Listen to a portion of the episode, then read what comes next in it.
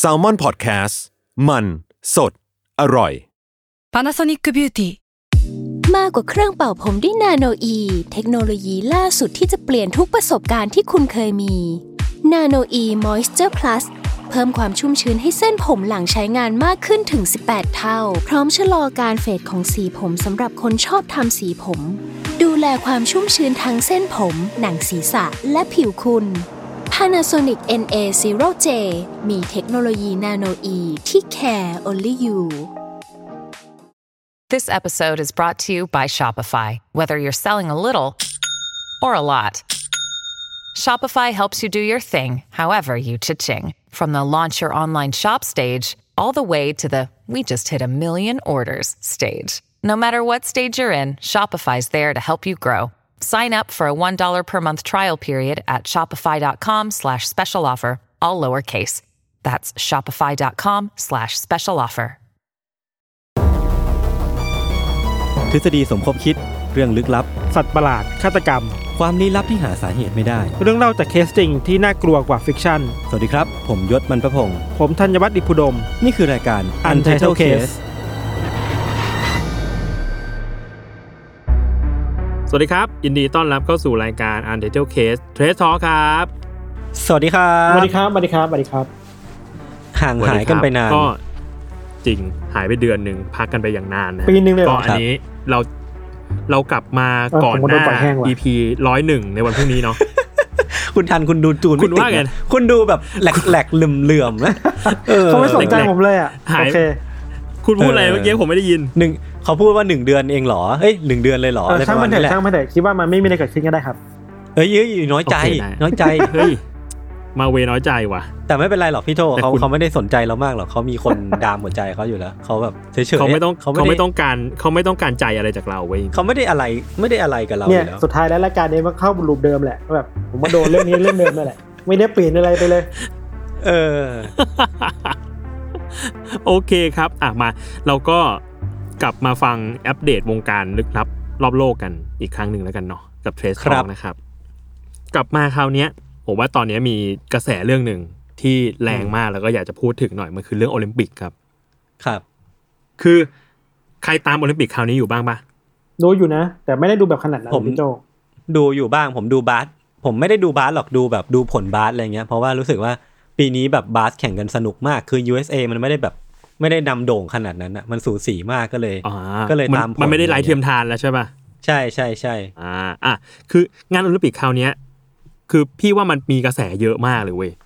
อืมไม่รู้ว่าเพราะอะไรไม่รู้ว่าแบบเพราะจัดที่ญี่ปุ่นเหรอคนก็เลยแบบเหมือนไปปล่อยโอตาคุที่นั่นอะไรอย่างเงี้ยเออ มีมีมเออเยอะมาก เอออ่าฮะแล้วก็มีข่าวอะไรเยอะมากอะ เรารู้สึกว่าอย่าง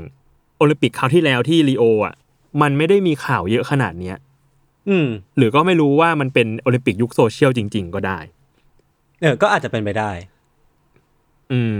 แต่ทีเนี้ยงานโอลิมปิกคราวเนี้ยมันมีดราม่าอยู่เรื่องหนึ่งคือเรื่องที่เกิดขึ้นที่หมู่บ้านนักกีฬา อืม เรื่องมันมีอยู่ว่า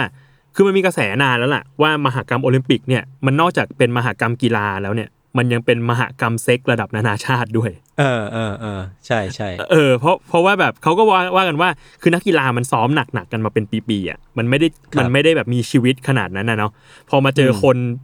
เยอะๆตาแบบต่างชาติด้วยหุ่นดีๆ healthy ด้วยกันมันก็จะมีข่าวนักกีฬาแบบมีเซ็กซ์กันในงานโอลิมปิกอยู่เรื่อยๆซึ่งมันก็มันก็ไม่มีอะไรตราบใดที่แบบพี่ก็คิดว่ามันไม่กระทบผลงานในการแข่งขัน หรือว่ามีการป้องกันโรคติดต่อการคุมกำเนิดมันก็โอเคอะเนาะอืม ทีเนี้ยก็เลยไปดูสารคดีไว้มันมีคนทำทำสถิติเหมือนกัน ว่าในงานโอลิมปิกเนี่ยมันมีการแจกถุงยางเป็นแบบเป็นแสนแสนๆชิ้นน่ะอื้อหือเพื่อให้มีเพศสัมพันธ์กันอย่างปลอดภัยใช่อย่างที่ริโอที่ปี 2016 นะครับ ก็มีแจกกันไป 250,000 ชิ้นได้ ครับ เยอะมาก ทีเนี้ยตัดภาพกลับมาที่โอลิมปิกโตเกียวปี 2021 เนี่ย มันมีไวรัลออกมา เพราะว่ามันมีคนไปเห็นเตียงนะครับ ที่โตเกียวอืมโอลิมปิกเนี่ยมันทำจากกระดาษลังอ่าฮะไม่แน่ใจว่าเคยเห็นกันปะเห็นเห็นเห็นมันก็เป็นเตียงที่ไม่ได้ใหญ่มากเอาไว้นอนอย่างเดียวเลยอะก็คือแบบเออเออมันมันน่าจะเล็กดูมากแข็งอะแข็งๆเออเออมันเหมือนเป็นกระดาษแข็งๆอกระดาษลังคือฝรั่งเรียกว่า cardboard อะมันเหมือนแบบเราเอากระดาษลังมาพับทำแบบทำโต๊ะทำอะไรกันเนี้ยอืมคนก็อืมเอาไปล่ำลือกันว่าไอ้เตียงเนี้ยมันรับน้ำหนักตอนนอนได้ แต่มันรับน้ำหนักมากกว่านั้นไม่ได้ อือฮึคือพูดอีกนัยหนึ่งก็คือถ้ามามีเซ็กซ์กันเนี่ย คือเตียงจะพังอืม แข็งเกินไปด้วยปะเออเออ มันคือมันมีฟูกเว้ยแต่ว่าฟูกมันเป็นแบบเหมือนฟูกโฟมอะอาจจะรับอาจจะรับน้ำหนักรับน้ำหนักแค่คนเดียวอะไรเงี้ยพี่โจสองคนอยู่บนเตียงไม่ได้ใช่อะไรอย่างงี้ปะใช่เออคือถ้าคนสมมติว่าใครไป search รูปดูอะจะเห็นเลยว่าเตียงมันแคบมาก แล้วก็เตียงมันก็เล็กด้วย แล้วพอประกอบกับการมีวัสดุแบบเนี้ยมันก็ยิ่งแบบโอ้มึงมึงทำอย่างอื่นไม่ได้เลยนอกจากนอนอะเออไม่น่าอภิรมย์เท่าไหร่ ใช่ แล้วประกอบกับคราวเนี้ยครับอย่างที่พูดตอนต้นว่าที่รีโอมีแจกถุงยาง แต่ว่าที่หน้าคราวเนี้ยที่โตเกียวอะมันไม่มีแจกถุงยางก่อนงานแต่มันไปแจกหลังงานเป็นของที่ระลึกแทนอ้าวแล้วทำไมไม่แจกก่อนนะไม่แน่ใจเหมือนกันเรื่องนี้ แต่ว่าเขามาแจกกันหลังจากตอนขากลับอะนะทีเนี้ยอืมเตียงกระดาษมันก็เลยกลายเป็นไวรัลหนักมาก ว่าเฮ้ยนี่มันเป็นเตียง anti sex bed หรือเปล่าวะเออเป็นเตียงต้านเพศสัมพันธ์อะไรเงี้ยอืมอ่าฮะ ร้อนไปถึงคุณเอ่อโมโตคุนิทาคาโอกะครับ เป็น CEO ของบริษัท Airweave ที่เป็นคนประดิษฐ์อีเตียงเนี้ยขึ้นมา ครับ ต้องออกมาชี้แจง ว่าแบบ เอ้ย ทุกคนใจเย็นๆ คือโจทย์ของโอลิมปิกคราวเนี้ยคือเรื่องการรักโลกอ่าฮะซึ่งก็จะได้เห็นจากหลาย ๆ อย่างในงานเนาะมันมีเหรียญเหรียญรางวัลที่รีไซเคิลมาจากอุปกรณ์อิเล็กทรอนิกส์อะไรเงี้ย หรือรองเท้ารับรางวัลของไนกี้ที่เอาใส่ขึ้นโพเดียมอะก็ทำจากวัสดุรักโลก เตียงเนี้ยก็เหมือนกันอืมอืมเขาก็ confirm มาว่าเตียงอันเนี้ยแข็งแรงมาก แข็งแรงกว่าเตียงไม้อีก แล้วก็รับอืมรับน้ำหนักได้ตั้งแต่นักกีฬาตัวเล็ก ๆ ไปจนถึงนักกีฬาตัวใหญ่ๆที่น้ำหนักมากกว่า 130กิโลอืมซึ่งไออันเนี้ยไอข่าวเนี้ยมันก็เลยนำมาซึ่งการทดสอบพิสูจน์ความแข็งแกร่งของอีเตียงอะนักกีฬาหลายคนก็ไปไปถ่ายติ๊กตอกไปอะไร เพื่อดูว่าเตียงเนี่ยมันแข็งแรงจริงนะ บางคนก็ไปกระโดดนะว่าแบบอืมรับน้ำหนักได้จริงนะ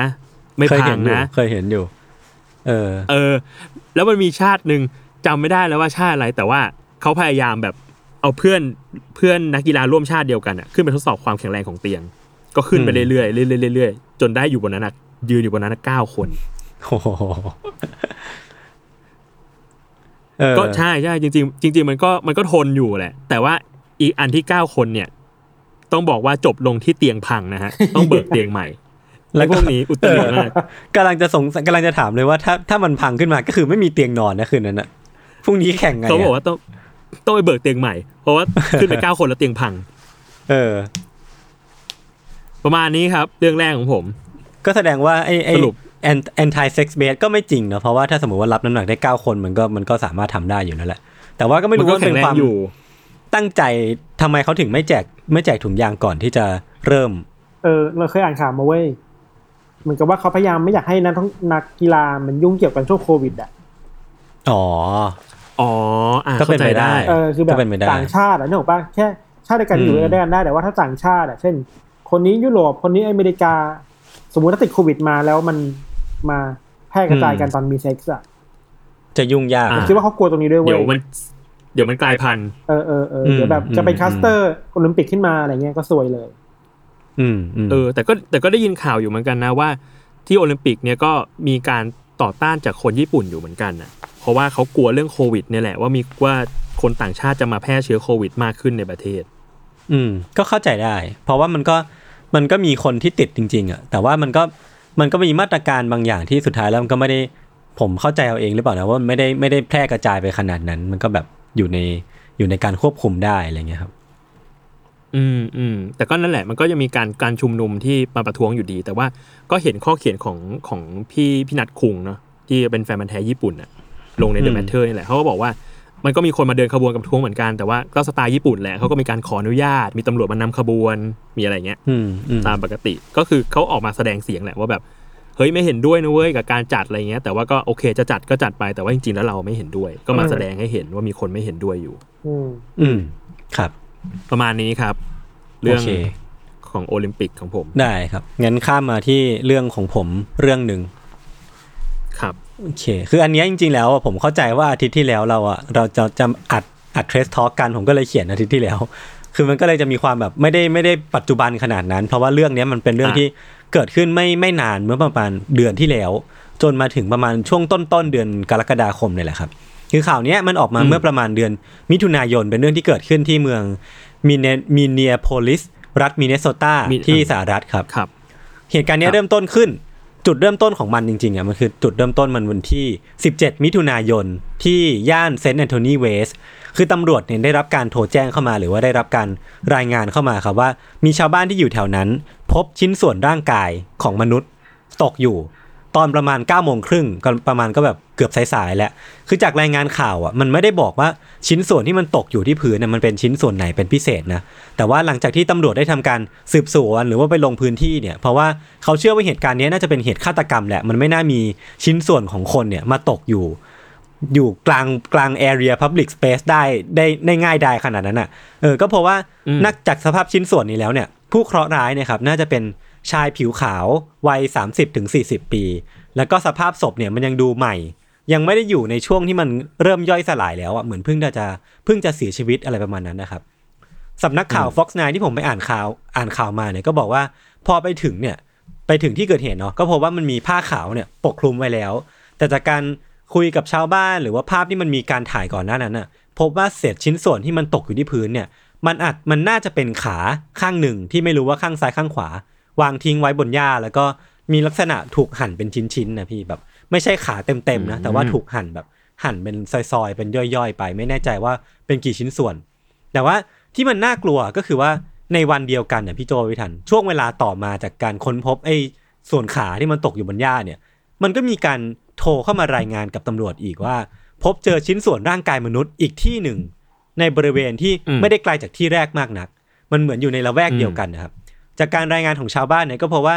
มันมีชิ้นส่วนหลายชิ้นมากๆอะที่มันถูกบรรจุอยู่ในถุงข้างๆ รถยนต์คันหนึ่งในในแถวๆนั้น เออนั่นคือเหตุการณ์ที่มันเกิดขึ้นวันที่วันพฤหัสก็คือ ในวันเดียวกันเนี่ยมันมีการพบชิ้นส่วนมนุษย์สองที่ ซึ่งมันก็เป็นคนละชิ้นส่วนกัน แล้วก็ตำรวจเนี่ยยังไม่รู้ว่ามันเป็นชิ้นส่วนของคนคนเดียวกันหรือเปล่า หรือว่ามีความเกี่ยวข้องกันหรือเปล่า หรือว่าเป็นคดีเดียวกันหรือเปล่านะครับเออกำลังจะถามเลยว่ามันเป็นเรื่องของคนเดียวกันกันหรือเปล่า เดี๋ยวมันมีเฉลยมันมีเฉลย คือพอมันอะผ่านไปวันหนึ่งอะ วันศุกร์เมื่อกี้วันพฤหัสอันนี้วันศุกร์แล้วตำรวจก็สามารถบอกได้ว่าทั้งสองชิ้นส่วนที่ถูกพบเนี่ย ทั้งที่ตกอยู่บนหญ้าแล้วก็อยู่ในถุงเนะครับพี่ มันเป็นของชายคนเดียวกัน ที่ชื่อว่าอดัมริชาร์ดจอห์นสันเขาได้เป็นชายวัย 36 ปีก็คือตรงกับที่ตำรวจสันนิษฐานตอนแรกเนาะตำรวจก็พยายามที่จะสืบต่อไปครับ จนเวลามันผ่านไป ถึงวันอังคารผ่านไปประมาณ 3-4 วัน วันอังคารที่ 22 มิถุนายน ตำรวจก็ได้รับอืมสายเข้ามาอีกอะคือมีการโทรเข้ามาอีก แจ้งข่าวว่าพบชิ้นส่วนมนุษย์ บริเวณใกล้เคียง West River Parkway กับ Franklin Avenue ก็คือเจออีกที่หนึ่ง ซึ่งพอไปเจอปุ๊บเก็บชิ้นส่วนมาปุ๊บไปทำการวิเคราะห์ปุ๊บก็พบว่าไอ้ชิ้นส่วนใหม่ที่พบเนี่ยก็เป็นของคุณอดัมจอห์นสันเช่นกัน คือกลายเป็นว่าอืมศพของคนคนเดียวอะถูกพบในสามที่สามระยะเวลาแหละ เออ คือมันก็แปลกโหมากๆเชี่ยนะพี่อืม อืม คือตอนนั้นอะ แบบเท่าที่อ่านข่าวมาคือคนในละแวกอะก็แบบกังวลชิบหายเลยคือ มันจะเกิดมันเกิดอะไรขึ้นกันแน่ว่ามันมันจะมามันเกิดอะไรขึ้นกับชายคนนี้กันแน่แล้วทำไมมันถึงแบบ ค่อยๆหย่อนทีละที่ทีละที่อะไรเงี้ยมันถึงแบบ เออมันแปลกดี ไม่ไม่ใช่ดีสิ แปลกมากเลยแหละ เออแล้วก็ล่าสุดครับอืมเท่าที่ผมไปหาข้อมูลมา วันที่สี่สี่ July สี่กรกฎามันมีการค้นพบชิ้นส่วนมนุษย์ลอยอยู่ในแม่น้ำมิสซิสซิปปีคืออันนี้จะเป็นคนละชิ้นส่วนกับที่เจอสามอันสามอันแรกแล้วนะ หลังจากการที่ตำรวจเนี่ยไปเก็บแล้วก็เอามาตรวจสอบอย่างถี่ถ้วนน่ะเดาว่าเพราะมันอยู่ในน้ำเป็น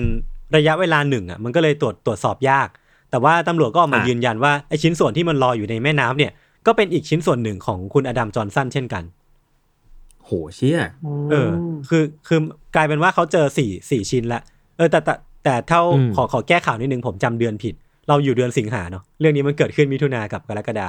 ก็น่าจะเกิดขึ้นประมาณโอเคครับเดือนสองเดือนที่แล้ว ผมจำจำเดือนอะผิด โอเคครับ คืออย่างที่ว่าแหละตอนคือนี้ยังไม่รู้อะไรเหตุกาณ์เนี้ยใช่ไหมยศใช่ยังไม่รู้พี่เท่าที่เสิร์ชมาเมื่อเช้าเนี่ยผมผมนั่งอัปเดตข่าวอีกรอบหนึ่งก็คือ ยังไม่รู้ว่ามันเกิดอะไรขึ้นกับกับคุณคุณอดัมจอห์นสันกันแน่ แล้วก็ฆาตกรรมไหมมันฆาตกรรมอาจจะแบบร้อยเปอร์เซ็นแหละ แต่ว่าด้วยเหตุจูงใจอะไรแล้วทำไมคนร้ายเนี่ยถึงต้องค่อยๆหย่อนชิ้นส่วนของเขาไปตามที่ต่างๆ ด้วยทำไมถึงไม่ไม่เอามาทิ้งทีเดียวอะไรเงี้ยผมก็รู้สึกว่าคดีมันค่อนข้างมีคำถามให้ถามเยอะเหมือนกันอะเออ แล้วก็ รอแต่อาจจะต้องรอติดตามกันต่อไปว่าแบบมันมีการค้นพบชิ้นส่วนอีกเพิ่มเพิ่มไหมหรือว่ามันปลายทางของคดีนี้มันเป็นยังไง ก็ปัจจุบันเนี้ยก็ยังไม่มีใครถูกจับในคดีที่มันอุกอาจมากๆอย่างเนี้ยครับ อืมอืมก็ประมาณนี้อือืมคือช่วงหลังๆเราไม่ค่อยได้เจอข่าวแบบ ที่มันอุกอาจแบบนี้เท่าไหร่เนาะหมายถึงว่า อืมเวลาเราพูดถึงคดีฆาตกรต่อเนื่องหรือฆาตกรที่มันน่ากลัวน่ากลัว อืมมันจะเป็นยุคก่อนหน้านี้อะ เออใช่ใช่ยุคยุคหลังๆมานี้เราไม่ค่อยเจออะไรที่มันแบบโห ขนาดนี้เลยเหรอวะอุกฉกรรจ์ขนาดนี้อุกฉกรรจ์ขนาดนี้อารมณ์แบบ Zodiac Killer อะไรเงี้ยเออเออดูมีความแบบอืมเออผมผมว่าน่าติดตามแบบในแง่ว่า คืออยากให้จับคนร้ายได้ อยากรู้ว่าเขาคิดอะไรอยู่มันมันทำไมมันถึงแบบทำทำสิ่งนี้ออกมาได้อะไรเงี้ยมันก็แรงจูงใจมันเป็นต้องติดตามยังไงเนาะเออใช่ใช่ใช่ครับ มันโหดร้ายมาก ครับ เฮ้ยโอเค อันนี้เรื่องของยศเนาะผมมีเรื่องหนึ่งเฮ้ย เฮ้ย เฮ้ย เฮ้ย เฮ้ยโอ้โอ้ยคุณมาอย่างกระทันหันอีกแล้วขนาดหันสับขาหลอก เมื่อเช้าผมเห็นอันนี้เว้ย เห็นคลิปในทวิตเตอร์อันหนึ่ง เป็นคลิปที่แบบ เป็นผู้ชายคนหนึ่งแบบถูกมัดอยู่บนเครื่องบินเนี่ยเห็นอยู่ เห็นอยู่ เออ เราเห็นในไม่ทวิเห็ตนเตอไม่ร์เห็เว้นยอะคือเห็นเมื่อเช้าแหละ ก็เป็นแบบ เป็นอารมณ์แบบคล้ายๆแบบวัยรุ่นคนหนึ่งอะนั่งนั่งนั่งอยู่บนเครื่องบินกับเก้าอี้ใช่ป่ะแล้วก็ถูกเอาเทปเทปแบบพี่โจยศมัดรอบตัวอืมระหว่างตัวเขากับ เก้าอี้เลยเว้ยเออ แล้วก็อืมโวยวายโวยวายมากมายมากมายแล้วคนทุกคนก็แตกตื่นบนเครื่องบินเราเห็นแค่นั้นเว้ยแล้วก็แบบเชื่อที่เกิดอะไรขึ้นวะแล้วก็ไปหาข่าวมาเพิ่มอะ เราพบว่ามันเกิดขึ้นบนเครื่องบินเว้ยพี่โจแล้วก็ ประมาณว่ามันเริ่มจากแค่ชายคนเนี้ยชื่อว่าแม็กซ์เวลเบอร์รี่อายุ 22 ปีอยู่ในอเมริกานี่แหละ วัยรุ่นเลย 22กำลังแบบ ร้อนแรงอะซ่าเลยกำลังซ่า แล้วเขาก็เริ่มต้นจากต้องการเครื่องดื่มบนบนเครื่องบินอะ อืม อืม แต่ก็ไม่พอใจอะ เพราะว่าได้แค่สองแก้วอยากได้แก้วที่สามอะ แล้วแก้วที่สามคือน้ำหกใส่ตัวเอเรื่องงเว้ยเรื่องแค่นี้เลย แล้วก็โวยวายแล้วก็ถอดเสื้อแล้วก็แบบโวยวายเครื่องบินอะไรก็โดนจับ เข้าใจว่าโดนแบบ เข้าใจว่าเป็นพนักงานมั้งต้อนรับแอร์หรือว่าสักคนนี่แหละคือคุมไม่ไหวแล้วอะ ต้องมันเอาอืมไม่ให้คนนี้แบบลุกขึ้นไปไหน เพราะว่าด้วยความที่กลัวคนนี้มันจะลุกขึ้นไปแบบ ไปแพร่กระจายเชื้อโควิดด้วยมั้งหรือสร้างความวุ่นวายด้วยมันก็ต้องต้องมัด มัดเขากับเก้าอี้อะไรอย่างเงี้ยไว้อะครับ อืมอืมคือเรื่องไม่ได้มีแค่โวยวายอืมเว้ยคือแบบตอนนี้โวยวายอยู่ตอนนี้ยังไม่ถูกจับมัดอะคือก็มีคนมาขอความร่วมมือแหละให้ยคุณเบาๆหน่อยคุณอย่าวุ่นวายเลย สิ่งที่คนนี้ทำคือ มันไปต่อยหน้าสจวตอะที่ออกมาห้ามเขาอะคือแบบเอ้าทำไมอะคือทำไมโอ้อะหัวร้อนอะหัวร้อนคืออะว่าอยู่ดีคนเรามันสามารถหัวเร้อนได้ขนาดนี้วะนั่นดีคือ ผมว่าอาจจะแบบอยากได้น้ำมากหิวน้ำมากเลยใช่ปะ คือได้น้ำแล้วนะน้ำหกใส่ก็มุดก็แบบโกรธเนอะทำไมต้องโกรธขนาดนั้นเราไม่รู้เกิดอะไรขึ้นนั่นแหละ สุดท้ายคือก็ถูกพนักงานนั่นแหละ ก็แบบเอาเทปมามัดกับเก้าอี้ไว้แล้วก็เอามาปิดปากด้วยนะ คือไม่ได้แค่ปิดแค่ตัว เอาเทปมาปิดปากก็ไม่ให้อันนี้มันพูดอะ คนน่ารำคาญมากอะ สุดท้ายคือมันก็บิดได้จนได้เว้ยแบบพยายามจนทำให้เทปที่ปิดปากอะหลุดออกมา แล้วก็โวยวายต่อเว้ย สุดท้ายแบบแต่ทุกคนที่กำลังจะเดินทางจากที่หนึ่งไปที่หนึ่งกำลังแบบ รีบกันอะ ต้องมาเจอไอ้คนคนนี้อะไรเงี้ยครับ แล้วอันนี้ผมถามในแง่แบบความความเป็นไปได้หน่อยคือ อยากรู้ว่าเราถ้าสมมติเราเป็นแอร์โฮสเตสหรือว่าเป็นเป็นสจ๊วตอะเราเราสามารถจับจับคนอื่นมัดได้ใช่ไหมอะในแง่แบบ ถ้าเขาวุ่นวายอะเออเนี่ยเราเห็นเหมือนกันเว้ยเราไปเห็นข้อมูลมาเขาบอกว่า เข้าใจว่าสจ๊วตหรือแอร์โฮสเตสที่แบบไปมัดตัวเขาก็ถูกลงโทษด้วยเหมือนกันนะ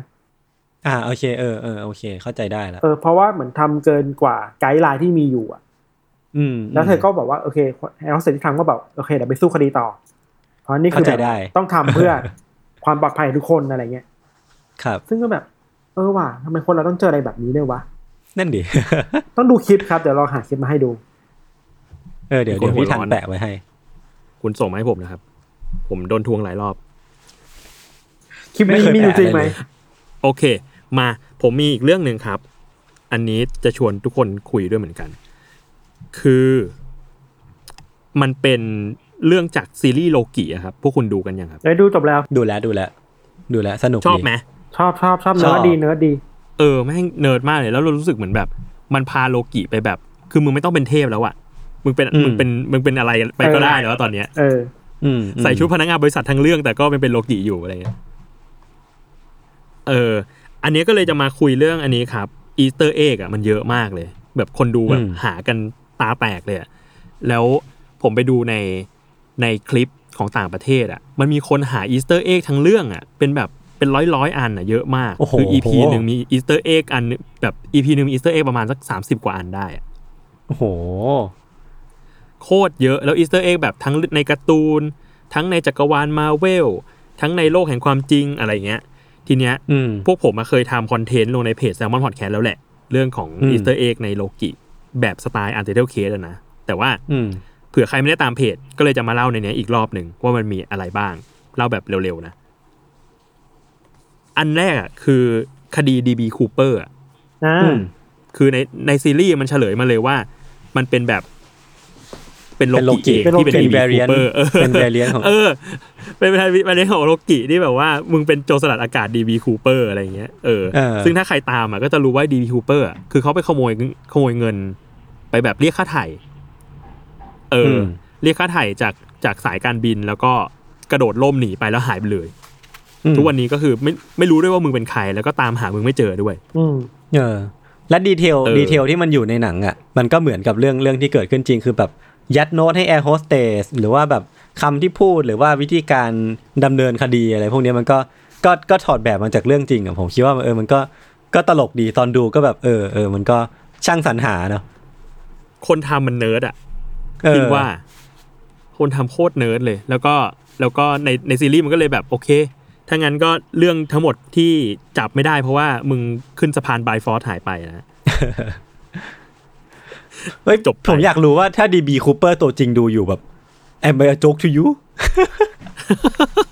เอ้ยแต่เขาเขาน่าจะตายแล้วป่ะคือมันมันนานมากแล้วเหมือนกันนะ มันมีทฤษฎีใช่ปะว่าเขาตายไปแล้ว เออ เพราะผมไม่ได้อ๋อไม่ได้มีไม่ได้มีเหตุอะไรเกิดขึ้นหลังจากนั้นเลยอะไรเงี้ยมันก็หลายปีแล้วปะเออ